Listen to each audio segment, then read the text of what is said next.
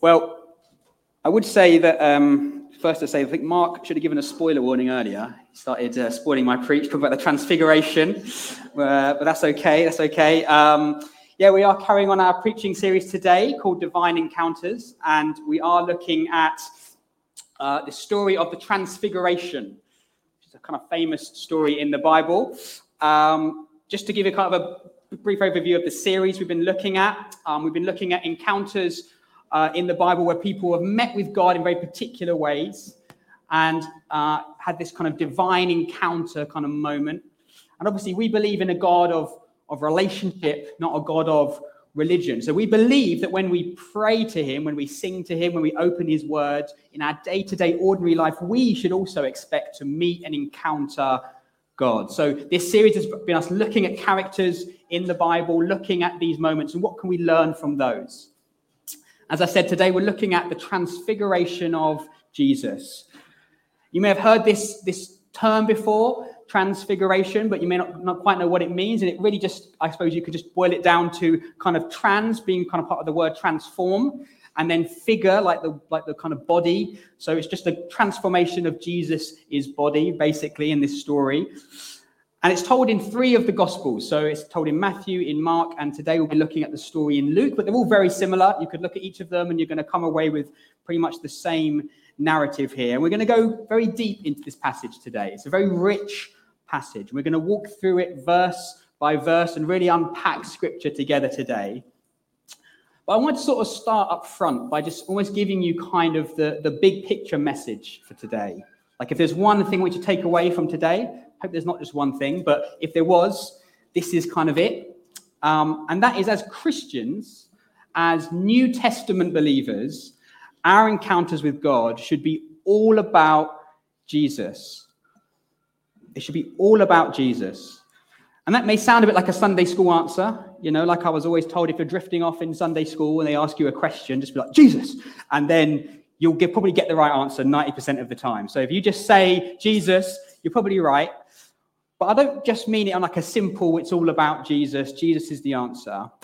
What I mean by that is that if you have, is when we have a divine encounter with God, it should really all be centered around Jesus and not around ourselves. So I guess what I mean by that is when we encounter God, it shouldn't surprise us when Jesus is more revealed than anything that's revealed about us. When we pray, when we open the Bible, when we encounter God, actually Jesus is the one that gets revealed more than anything about ourselves. You see, these Old Testament stories you've been looking at so far in our series are all about God choosing particular people for particular tasks, right? He chose Moses, he chose Gideon, he chose Isaiah. They all had these divine encounters with God that prepared them for these great moments, leading people out of slavery, defeating their enemies, delivering a message from God to the people. And we can certainly learn a lot from these stories. That's why we've been covering them in this series, don't get me wrong. But there can be a danger when we read those stories that we think we are supposed to be Moses. That our divine encounter should all look just like the one that Moses had, or we are Gideon, or we are Isaiah. There's this term used on um, social media these days called main character syndrome. It describes a person who kind of acts like the, they are the main character in the world. They are the main character in life. They think the world revolves around them. Whatever they are doing is the most important thing, which of course makes what everyone else is doing kind of less important. You know, everyone else is a side character who's kind of part of the story, or they're like a villain to overcome, but they are the main character. And there's a danger, I think, that we can view an encounter with God as some sort of unique experience only for us where we are the main character. We are the focal point of that encounter. Our encounters with God, the focal point should be Jesus. I think that's, that's clear from the Gospels, from the New Testament as a whole. The main character of the New Testament is Jesus. So when we encounter God, whether in His Word, through prayer, through a word of encouragement, through some prompting of the Holy Spirit that we test with other Christians, the bottom line is that these should revolve around Jesus and not the other way around. Like a planet orbiting the sun, you know, like hundreds and hundreds of years ago, people thought that the sun revolved around the earth. But then we discovered actually, no, the earth revolves around the sun. That's a bit like sometimes our attitude is that we need to be reminded actually we should be revolving around Jesus, not the other way around. Jesus is the one that we should be focused on in our encounters with God. It's all about Jesus. And again, I'm not, I don't want you to get me wrong here. I'm not saying that God doesn't have particular purposes or plans for our life. I'm not saying he can't prompt us in very specific, unique ways or give us particular direction. And of course, Christians have done amazing individual kind of things in, in the world, just as Moses and Isaiah and people like that did. So I'm not saying that couldn't happen. As Mark's made many clear, an encounter should lead to change and things happening in our lives. But in all of those cases, it's still, I would suggest, all about Jesus, all about pointing us back to Jesus. He is the main character. Him getting the glory, being seen more clearly, that is the aim. So there it is. That's kind of my conclusion. It's like I've kind of given you the answer to, to the exam. Um, I do work at university, but of course, the thing with exams that, you, that I notice, and I'm sure you know, is that uh, you don't get marks just for the answer, right? You need to show the working out. So that's kind of like what I'm going to try and do do now. You know, how did I come to this conclusion? Where, how did we get to this this kind of answer here? So I'm not, yeah, I'm not, I don't want to give you the answer, but let's walk through that together and go back to this story of the transfiguration. We're going to break this down, go through the Gospel of Luke uh, account of this story, and see this main character of Jesus and what this can teach us about these divine encounters and what it says about him. So let's begin our journey through this incredible story. As I said, I'm going to go through verse by verse. We're going to kind of make, pit stops along the way. Um, but yes, let's go through this. It's in Luke chapter 9 and starting at verse 28, and it will go through to 36. But as I said, we'll make pit stops and we'll talk about various things. But let's just see what this story can teach us today. So, Luke 9, starting at verse 28. Now, about eight days after these sayings, he took with him Peter and John and James and went up on the mountain to pray. This is Jesus taking his disciples up on the mountain to pray. Let's stop there very quickly. It's easy to skim over this verse. So um, let's go back. Let's stop on that verse quickly because it's an important verse because it kind of links what's come before and sets up what's about to come after. Do you notice that? It starts with about eight days after these sayings. So, what, why does Luke decide to say that? He could have just said Jesus took Peter, James, and John up to the mountain to pray, but he says about eight days after these sayings. What are these sayings? Why are they important? Well, let's put a pin in that. We'll come to that very soon. I think it's just worth noting that Luke chose to say, after these sayings, this is what happened. So we'll come back to those sayings soon. And then the other thing I just want to quickly draw your attention to is, is just that Jesus took a small group of disciples up to the mountain to do what? To pray. And again, I think it's just worth dwelling on this just for a moment because do you notice the number of times in the Bible it talks about Jesus going away and praying? And I don't know about you, sometimes my, my vision of prayer, my thought of prayer is that it's something that I kind of need almost because I'm like a weak human, you know, because I need guidance. I need to say sorry. I need direction in my life, and that's why I have to pray. But Jesus didn't need any of those things, and yet he consistently, consistently prayed, didn't he? He didn't need to say sorry. He knew his purpose in life. He'd done nothing wrong. And yet we can consistently throughout his ministry see him go away to pray. So I just wanted to make a note of that. There's something worth noting there about the importance of prayer. But let's carry on in our story. And this is kind of the first sort of, I suppose, main part I want to focus on. Carrying on in verse 29, and as he was praying, as Jesus was praying, the appearance of his face was altered, and his clothing became dazzling white. And behold, two men were talking with him, Moses and Elijah, who appeared in glory and spoke of his departure that he was about to accomplish at Jerusalem. These verses are so rich. I'm going to dig in deep here. There's so much we can break down. I think the overarching point I think Luke is getting across here is that Jesus is the fulfillment of God's promises. This is, I think, the big thing that this part of the passage tells us. Jesus, fulfillment of God's promises.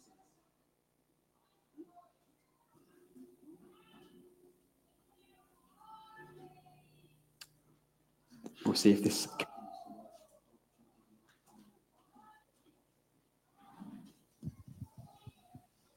I'll use the hand mic for now. Yeah, so Jesus is the fulfillment of God's promises. And there are lots of references and imagery here that, uh, that go as to show how Jesus is kind of the completion of all that God has been doing up until this point, the completion of all that's been happening.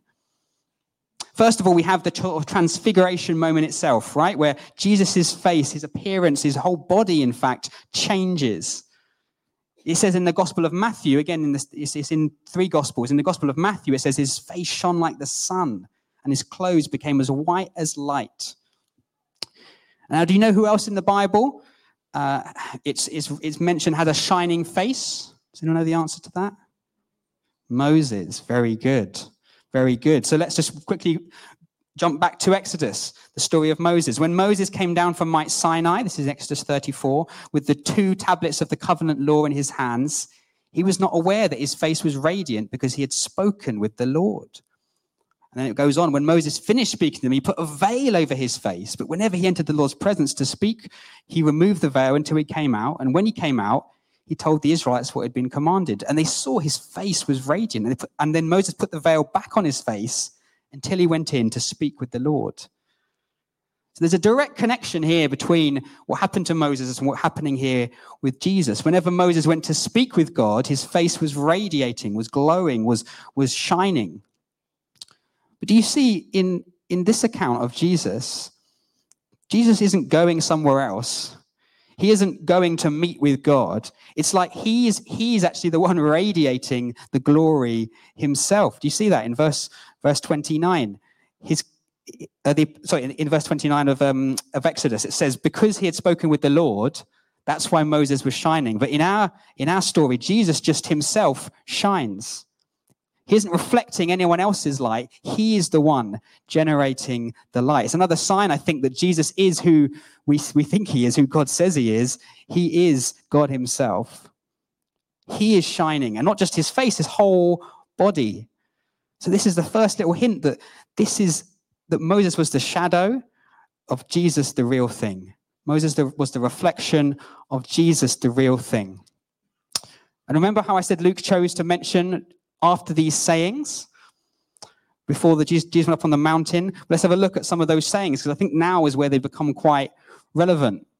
Again, these are all in Luke 9, so these are all literally right before we read this story. So in from verses 18 to 20, it said, Now it happened that he was praying. This is Jesus again, praying alone. He's praying again. And the disciples are with him, and he asked them, Who do the crowds say that I am?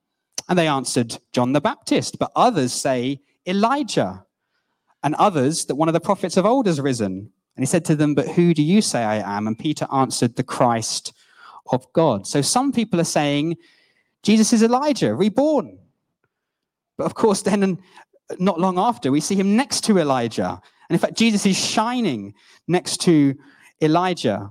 So I think, again, this is just a sign that, yeah, Peter had it right. He's not Elijah, he is the Christ of God. He is, he is the one that is the chosen one, the one that is promised. And again, we, have, we see here that Jesus isn't Elijah. In fact, this is a kind of a direct contrast. Elijah is the shadow of Jesus, the real thing. Elijah is the kind of reflection of Jesus, the real thing.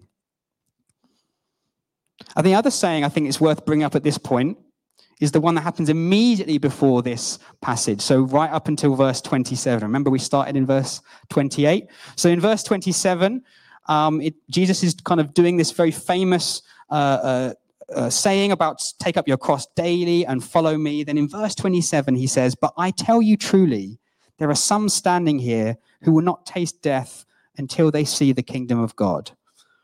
So that is, some of you here will be alive when you see the kingdom of God. And this verse is often debated about what it means, what it's talking about. But in all three gospel accounts, this is literally the line immediately before, the verse immediately before the transfiguration in all three accounts. And so I'm of the view that I think what Jesus is talking about here is that those three disciples he took up to the mountain are seeing like a glimpse of heaven. They're seeing a glimpse of the kingdom of God. Some of you here will see the kingdom of God before you die. Well, I think he's literally that said, and then it says, and eight days after these sayings, this happens. I don't think that's a coincidence. I think this, I think scripture is pointing us to the fact that these three disciples are seeing something amazing here. They're seeing the kind of promises of fulfilled. In this case, a promise that Jesus makes is literally fulfilled in the next verse. And let's dwell a bit more here on Moses and Elijah, because that's it's amazing, isn't it? Moses and Elijah next to Jesus, and they carry so much weight and so much meaning behind why those two characters in particular are there. Firstly, I think Moses and Elijah represent the law and the prophets. We have here the man who literally wrote the Old Testament law, and we have the man who many would consider, certainly the Jewish people would consider, the greatest of God's prophets the law and the prophets. And what did Jesus say about the law and the prophets? When Matthew 5 17, he said, Do not think that I have come to abolish the law or the prophets. I have not come to abolish them, but to fulfill them. See, in the Old Testament, the law and the prophets were like the primary way God used to kind of guide his people Israel in the right direction. The primary way he would kind of communicate with them and show them how much they need him. But that was all about to change with Jesus. We know that Jesus was now the way. Perhaps the way used to be through in the Old Testament, the law, the prophets, all these other things, but they're all again a shadow of now Jesus, the perfect way.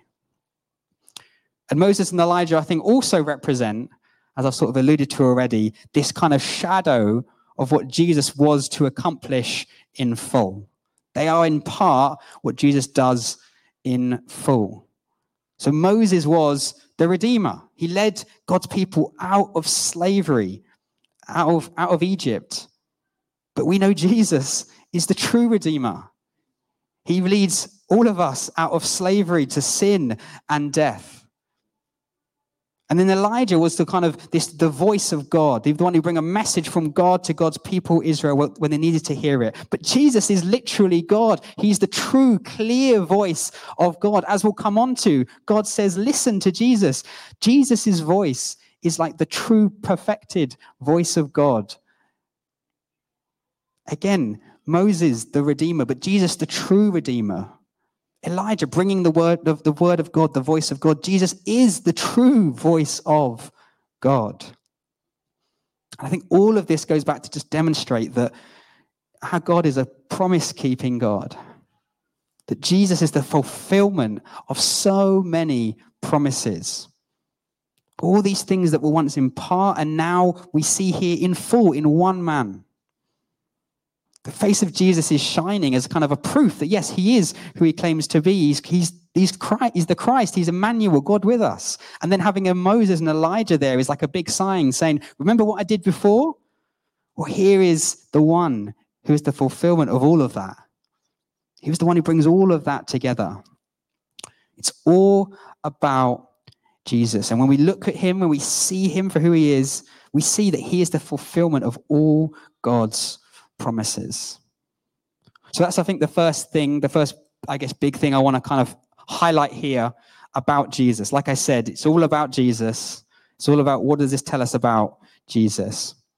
Let's continue our journey now through this passage, carrying on straight, straight into verse 32. Now, Peter and those who were with him were heavy with sleep. But when they became fully awake, they saw his glory and the two men who stood with him. And again, we'll just pause there for a moment. Isn't it funny how in scripture so many times we see characters sleeping in situations that seem impossible to sleep through? Um, and we don't know if we're supposed to take this as a good or a bad thing or just a, maybe a neutral thing. You know, Luke doesn't comment on it. Certainly Jesus doesn't comment on it. Um, certainly in the Garden of Gethsemane, when these same disciples get asked by Jesus to stay awake and watch and they fall asleep there, I think we are supposed to take that as, oh dear, that was a bit of a, a bit of a mistake. But equally, we, we, we then see in other stories Jesus sleeping through a storm, right? He has so much faith in the Father that he's, he just sleeps through it and he has to get woken up by the disciples. So I don't think we can take necessarily that, again, this was a good or a bad thing for them to be asleep. But just a kind of side note, which is that I think the Bible often talks a lot more about and is a lot more concerned about rest than it is about sleep. It's a lot more concerned with us in our life getting, getting good rest than necessarily getting good sleep. And I'm saying that as someone who has three young children. So sleep is a big concern for me. uh, poor, but, but I guess I just wanted to sort of, this is a challenge for myself, really. But I just, I just wanted to sort of highlight that poor sleep is not an excuse to not encounter God. Yeah, like not, you know, like how many encounters with God are we going to miss out on if we go, oh, but I need my sleep? You know, I'm too tired to, to pray, or open the Bible, or do these things. And we, we all feel this way at points. And again, I feel like right now I have like almost the ultimate excuse already lined up. But how many moments do we miss out on if we if we would sleep through it? So that's just a challenge for myself as much as for anything uh, or for anyone else. Let's carry on to the next verse, verse 33. And then as the men were parting from him, Peter said to Jesus, Master, it is good that we are here. Let's make three tents, one for you, one for Moses, and one for Elijah, not knowing what he said. Again, I'm not sure if the Bible is suggesting necessarily judge Peter here, um, it's unclear if he's perhaps this is him being a bit foolish, if he's maybe just half awake and he doesn't know what he's saying, or maybe just Peter doing what Peter does, which is just kind of running in without thinking, speaking and acting without thinking. But I do think we are supposed to take from this that Peter is in some way misunderstanding the situation, you know, not knowing what he said. He's clearly misunderstanding something. You see, Peter in this moment is wanting to set up camp, you know, quite naturally, I suppose, in this place. He can tell this is an incredibly significant moment. He's like, yeah, can we just can we just stay here? But we can't always stay on the mountaintop experience, can we? In fact, it's inevitable that we move on from that. We can all have moments in our life where this incredible thing happens, but so often we're desperate to stay in that moment when actually that moment was, was there for a purpose for us to then move on to something else. It can be tempting to kind of seek out those experiences only and want to remain in that kind of high. But actually, as Mark's already alluded to, this is kind of a pivotal point in the story of Jesus in a way. There are only two times, and we're going to see this is the second time here, but there were two times when God speaks over Jesus during his ministry. The first time is at his, his baptism by John the Baptist. Uh, and that kind of kickstarts Jesus' ministry. And then many commentators say this second time is almost the point where he shifts and heads towards the cross. So this is a significant moment. This is a significant shift in his journey. But if he if he'd chosen to stay in that mountaintop, he would never have led to the cross, never have led to something even greater. And I think it could be very tempting for us when we have those amazing moments to just try and replicate them, right? We, we want to replicate that moment over and over again when something great happens. But actually maybe that's that was there for some greater purpose. Maybe that was there for you to move on into something else. And then let's just move on to the final verses of this and then we're going to kind of again linger here a bit longer. I've got a bit more to say on these as he was saying these things so that's Peter was saying these things. A cloud came and overshadowed them, and they were afraid as they entered the cloud. And a voice came out of the cloud saying, This is my son, my chosen one listen to him. And when the voice had spoken, Jesus was found alone, and they kept silent and told no one in those days of anything they had seen. So this is the culmination of this amazing event. They've got to the mountain to pray. Jesus was shining. Moses and Elijah appeared in this amazingly meaningful picture. And then finally, God speaks. And if God speaks, you know, whatever he's going to say has got to be incredibly significant. As I said, there's only been one previous time we've seen God do this kind of declaration over Jesus. So when he speaks here, well, he does two things really. The first one is he just affirms straight away who Jesus is. This is my son, my chosen one. And again, in, in, in some of the other gospels, it says, This is my beloved son. So almost echoing the, the phrasing, echoing what happened again at, at, at the baptism of Jesus. So he affirms who Jesus is, but then he only says one more thing, doesn't he? Just one more thing. So what is God, the God of the universe, say, you know, speaking clearly in this moment? What's he going to say? He just says, listen to him. Listen to him. God could say anything in that moment. He could say all sorts of things, and he just says, listen to Jesus. And that really is the kind of big second point. Again, it's maybe really obvious, but God just, just wants us to listen to Jesus. It's almost as if everything had built up to this message. Everything that's happened up until now is kind of leading to, to this. It's like God knows that our natural inclination is not to listen to Jesus. And natural inclination is to be kind of willful and be like, oh, I want to do things my own way. And it's almost like everything in this story has like been a, a kind of a build-up of Jesus's credentials, right? He's first of all he's shining, and you're like, oh gosh, he's, he's shining. Then Moses and Elijah are there, these incredibly important characters. God says, "This is my son," and then he says, "Listen to him." And it's almost like all those other things. It's like, how could you not listen to this man? Look at his credentials. He's literally, all this has happened. He's got Moses and Elijah either side of him. He's shining bright. I've told you, he's my son why would you not listen to him? When we see the glory of Jesus, why wouldn't we listen to him? See, that was God's greatest concern, is that we listen to Jesus. It's such a simple thing, isn't it? And we've been saying throughout this series that divine encounters, whether large or small, should all lead us to kind of respond in some way. And in this one, the great thing is the response is there, it's spelled out for us. This is how you should respond, disciples. This is how we uh, should respond to this story: is listen to Jesus. It's clear and it's simple. This is not one of those cases where it's about a particular character in a particular time. Like when we read the story of Moses, we shouldn't be reading it thinking, now, how do I become exactly, how do I lead my people out of slavery? Or we read the story of Gideon, we go, how, how do I defeat my enemies? Like that, that, that's not always the message for us. But this case, this is for this is for us. This is for every one of us. This is for every Christian to hear. Listen to Jesus. We are all called to do this. And now, what does that mean then to listen to Jesus? Well, I would suggest, first of all, that everyone in this room right now is hearing Jesus. As we unpack the Bible together, as we look at the Bible together, I think everyone here is actually hearing God speak right now. That is, that is, I think, just what's ha- what's happening in this room. But there is a difference, I think, between hearing and listening. I want to just kind of distinguish a little bit because you're all hearing me, but I don't know. How, I don't know if you're all listening to me. Being honest, I mean, just look around. Okay, Marvin is. I'll do one by one. No. Um,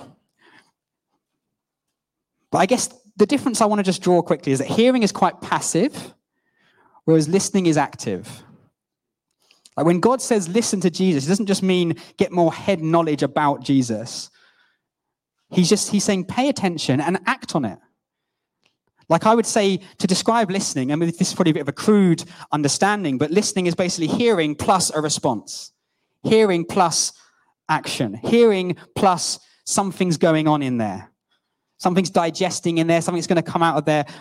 Jesus described it actually very clearly himself in Matthew chapter 7 when he says, Everyone then who hears these words of mine and does them will be like a wise man who built his house on the rock. And then he goes on to say, Those who hears my words and does not do them will be like a foolish man who builds his house on the sand. But you notice he says, Those who hear these words of mine and does them. Right? It's not just about hearing, it's about hearing and then doing. It's not about just hearing, it's about actually then acting on it and making it actually a reality in our life. So, listening to Jesus, actually actively listening, I think, is what God is saying when He says, listen to Jesus. And again, what does that look like? And again, I'm just going to give you the sort of Sunday school answer. You know, if you're drifting off in Sunday school, you could say Jesus, or you could say the Bible, or you could say prayer. So I'm going to say, what is the clearest way I think you can listen to Jesus? I would, I would put it to you that it's through the Bible. Strangely, the best way to listen to Jesus is to look at what Jesus actually said. Isn't that a crazy concept? Isn't that wild? We have, a, we have the Bible that tells you exactly what Jesus said, and yet so many of us think that we're going to get it some other way. And don't get me wrong, I'm not saying that God can't, can't communicate with us through other means and can't speak to us through in our prayers and prompt us and through Christian brothers and sisters. But I guess so many of us neglect something that's so clear and right here in front of us. The Word of God is right here. So listening to Jesus, I think, is, is so important because Jesus even himself says, as he was leaving this, this earth uh, towards the end of his ministry, and he talks about the Holy Spirit, he says the primary purpose is for this. In John 14, from verse 25, these things I've spoken to you while I am still with you. But the Helper, the Holy Spirit, whom the Father will send in my name, he will teach you all things and bring to your remembrance all that I have said to you. So, the Holy Spirit, the, the primary purpose that Jesus says the Holy Spirit has is to teach us and bring to remembrance what Jesus has said. That is, the Holy Spirit is there to help us unpack and understand the Bible. It's supposed to help us to, to know what Jesus has said. So if you want a divine encounter, the Bible is the place to start. The place where you can literally read what Jesus said. You can literally look at the scriptures that he preached about and taught of and valued so highly. Do you remember he said to abolish, not uh, to, to, not to abolish, but to fulfill? Yeah. So the scriptures, the, the Old Testament is very valuable. And then even to read about what his disciples did and the, the early church and what happened there. This is all such amazing, valuable stuff that we just, I think, neglect sometimes. When we think about divine encounters, we think of something so much more grand, and yet we have it in the palm of our hand. And don't get me wrong, it's not, I'm not saying it's easy. I'm not saying like, oh yeah, just we can just crack open the Bible and you can just read it and then you're just gonna hear from God. This is, you know, it, it is, it is difficult because it's active. It's listening. It's engaging. It's, you know, grappling with the Bible is difficult. But I do genuinely believe it's the surest way to encounter God, to listen to Jesus, is to go to the Bible. Like it's helpful to remember as well, the Bible isn't kind of just a book that we're reading. We should expect it to kind of almost like hit us back with something to challenge us. Uh, Hebrews 4:12, the word of God is living and active sharper than any two edged sword, piercing to the division of soul and of spirit, of joints and of marrow, and discerning the thoughts and intentions of the heart. The Bible is not just going to be something that we read passively, but it, it may challenge us in, in some pretty fundamental ways. But you may be thinking, yeah, but how, how do I make that happen in the busy schedule of life? with everything going on in my life, how, how, do I actually spend time to hear from God? Whether it's opening the Bible, whether it's praying, whether it's meeting up with people to talk about um, kind of life together and share as Christians. How, how do I fit that in? It sounds, it sounds great. Yeah, it sounds great on paper, but what does that look like? And again, I haven't got all the answers. You know, God's instruction is very simple. Listen to Jesus. He doesn't then give us a whole list of, and here's how you do it. Here's the five point plan he just says, listen to Jesus. But let's, I, I, I just want to, again, draw attention to a couple of things Jesus does. Do you notice that Jesus often goes away from the crowd with either alone or in small groups to do these things? In, in this case, in this story, it literally begins by him just going up to the mountain with a few friends to pray. How often do we kind of carve out time from our busy schedules to do that? How, often do we carve out time to say, I'm just going to take that time away? I'm going to either be alone or maybe with one or two other people, but I'm just going to carve out time to just kind of to just pray, to just read the Bible, but just to actually literally carve it out as like a quiet time. And again, it seems so obvious, right? These are all things that if you've been in church, you've already heard for years and years. Yeah, you should do these things, but it's because it's because it works. It's because this is what this is the model of Jesus. And remember, it's not about like cramming in as much time as possible. I'm not saying how many hours in your week can you can you do, but it's about creating space to listen, to actually take it in and almost to kind of respond in your heart to what you're hearing, what you're reading, what you're what you're hearing from God. Like in my life, I've found that you know building in patterns to do this is probably the most helpful way.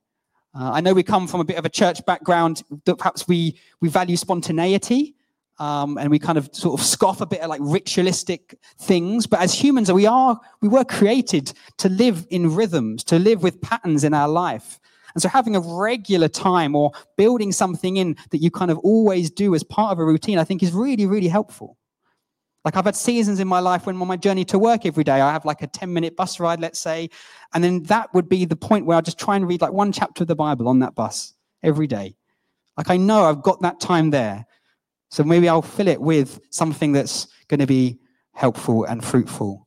Like I've had seasons where uh, near my work, there's been like a weekly, like a lunchtime Bible talk. And I just make sure I go along to that every Thursday lunchtime. I'd go along to that. It's like a regular weekly thing, just build it into my into my schedule. I've had seasons where I've met up with particular friends, and there's a particular friend that every time we'd meet up, we'd, you know, we were going to chat and hang out, play some games and stuff. But first, we were like, okay, we're both Christians. Let's just read the Bible and pray together beforehand. And you know what? It just, I don't know why. It just felt like almost then after, oh, you know, after we'd done all that, we'd almost like we would earned the kind of the other time we were spending together. But it felt it so felt so actually like felt felt so kind of filling, and, and it was great to do that. And we just built in every time we meet met up. We're like, before we do anything else, let's just read the Bible and pray together. again, we just, I just built it into patterns in my life. I'm not saying it, again, it's not one size fits all. You know, God hasn't given us kind of this sort of perfect list of instructions, although, again, this is where the, the New Testament as a whole is really helpful. Look at the early church and what they did as well. I think, I'm sure all of us in this room can think I could be, a, I could have a bit more frequency in devoting time to this and certainly go a bit deeper into it. And I guess my final piece of little kind of, I suppose, advice on this or kind of my experience on this is there's nothing wrong with uh, quality over quantity. Like maybe you plan on like reading through a few chapters of the Bible and you get kind of stuck on a point. That's okay. Just keep reading that over and over. Pray over it. Chat to someone about it. There's nothing wrong with like resting in the Word of God. There's nothing wrong with with just going deep into a small part of it. You're not. We're not trying to kind of get you to sort of you know everyone here has to read the Bible in a year or you have to do this it's it's up to you what, what, works for you. But I guess the main thing is is that quality is the key. Listening is the key, not just hearing, not just taking in as much as you can, but listening.